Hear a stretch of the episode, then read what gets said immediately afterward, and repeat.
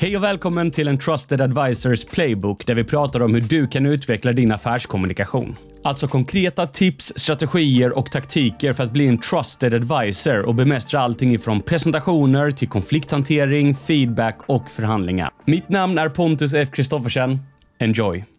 Att förhandla om din lön kan kännas både obekvämt och svårt. Förmodligen för att du aldrig har fått lära dig hur man egentligen ska förbereda och genomföra en förhandling på ett bra sätt. Men det tar stopp nu. Tips nummer ett för att förhandla din lön. Undvik att argumentera från känsla och vad du tycker att du förtjänar. Ta fram rationella anledningar till varför du förtjänar ökningen du ber om. Hur är du mer värdefull för företaget nu än för ett år sedan? Hur kommer du vara mer värdefull för företaget det kommande året? Vad har du gjort som var över förväntan eller som gick över förväntan? Din chef har ofta inte möjligheten att hålla koll på allting som alla gör, vilket betyder att du behöver bli duktig på att berätta allting du gör så att din chef vet om det.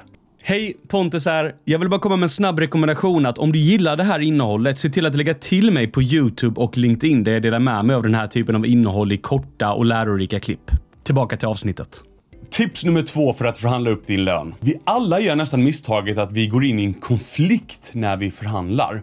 Men istället för att gå in som en bulldozer och berätta att du ska ha en ökning och den ska vara så här stor. Lägg istället fram det som att du vill växa med bolaget, du vill bli mer värdefull och för att det ska vara motiverande så behöver du vara rättvis åt båda hållen. Du genererar mer värde åt dem och de betalar dig mer för att du är mer värdefull. Så forma det som att du har en diskussion om framtiden där ni tillsammans försöker hitta den bästa lösningen för att utvecklas tillsammans. Tips 3 för att förhandla din lön och detta är den absolut viktigaste strategin att du tar med dig. Det absolut bästa du kan göra för att få upp din lön, det är att diskutera i förväg hur du kan ta dig dit du vill vara och sätta mål tillsammans med din chef. Du kan avsluta förhandlingen du ska in i snart med att säga något i stil med “För att få upp min lön till 32 000 nästa år, vad behöver jag göra fram till dess?” Sätt tydliga saker som du ska genomföra, för det blir väldigt svårt för din chef när ni följer upp det här ett år senare i nästa löneförhandling och du har gjort allting ni kom överens om, att inte ge dig lönen som du bad om. Det är mycket smartare att jobba proaktivt på det här sättet än att försöka argumentera upp din lön under en förhandling.